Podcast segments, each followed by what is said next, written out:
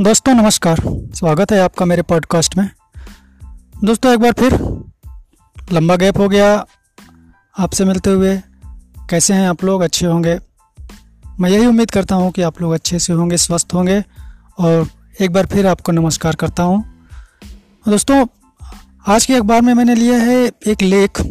गांधी जी के बारे में है, गोडसे के बारे में है, क्योंकि इधर हमारी राजनीति में, हमारे देश की राजनीति में गांधी जी का बहुत इस्तेमाल होता है।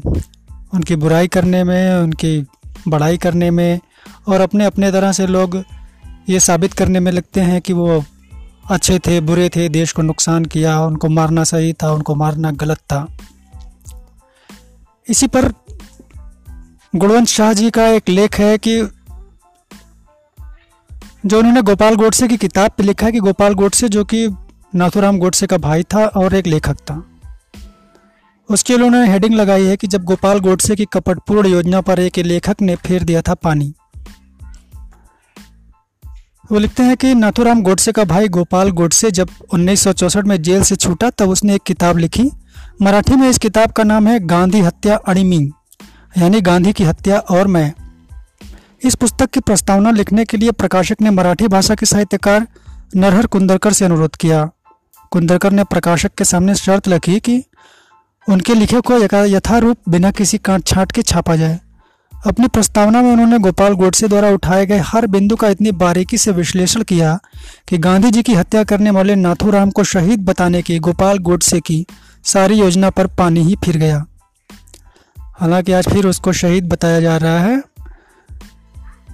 इस किताब के दूसरे संस्करण में इस प्रस्तावना को पूरी तरह निकाल ही दिया गया। यानी जब इस किताब का दूसरा संस्करण आया तो इस प्रस्तावना को, जो कि नरहर कुंदरकर जी ने लिखी थी, उसको निकाल ही दिया गया। नरहर कुंदरकर का वंदन उन्होंने गांधी जी की हत्या का सच सामने लाकर और गोपाल गोडसे के झूठ का पर्दाखा पर्दाफाश करके बहुत बड़ी सेवा की है।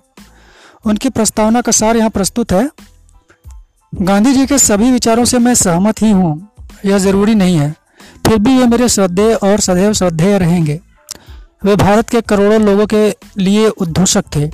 देश की प्रजा के श्रेष्ठ प्रतिनिधि और राष्ट्रपिता थे। और इस किताब में कई स्थान पर सरदार वल्लभ भाई का भी सरदार वल्लभ भाई पटेल का भी उल्लेख किया गया है। इसमें कहा है कि सरदार गांधी जी से इतने अधिक नाराज़ थे कि यदि गांधी जी की हत्या न हुई होती तो वे मंत्रिमंडल से इस्तीफा देने वाले थे। ये लिखा था गोपाल गोडसे ने।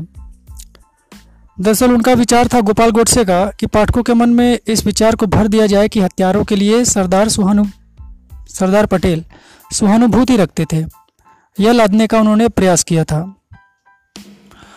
और बड़ी महत्वपूर्ण बात है, पाकिस्तान को 55 करोड़ रुपए देने को लेकर। लिखते हैं कि पाकिस्तान को 55 करोड़ रुपए देने को लेकर गोपाल गोडसे की मीमांसा एक छलावे से कम नहीं।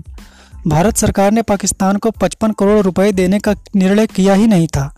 दरअसल पाकिस्तान से जो राशि प्राप्त होने वाली थी, उसमें से 55 करोड़ रुपए डाइवर्ट करने का फैसला किया गया था। काका साहब गाडगिल ने इसका साफ़ शब्दों में उल्लेख किया है। राशि न देने का कैबिनेट का निर्णय भी सर्वसम्मत है और एक सप्ताह बाद ही यह राशि देने का निर्णय भी सर्वसम्मत है। और इसके पहले सितंबर उन्नीस में कलकत्ता के दंगों के दौरान गांधी जी ने उपवास कर लोगों में समझौता करवाया। हालाँकि हालात को काबू में लाया गया महात्मा गांधी की शक्ति किसमें थी? वे न तो प्रधानमंत्री थे, न ही सैन्य अधिकारी। वे तो भारतीय संस्कृति के विवेक पुरुष थे। पुलिस की फौज जब कोलकाता में शांति स्थापित करने में नाकाम रही तो गांधी जी ने उपवास कर वहाँ शांति स्थापित की। उनके उपवास में एक अगम्य शक्ति थी, जिसमें प्रजा का प्रेम था और श्रद्धा। इसके बाद नरहर जी ने अपना निबंध शिवराम प्रकाशित किया था। मराठी में लिखी यह गई यह अनुपम कृति है। ये लिख रहे हैं इनके बारे में गुणवंत शाह। ये लेखक पद्मश्री से सम्मानित और वरिष्ठ लेखक और विचारक भी हैं।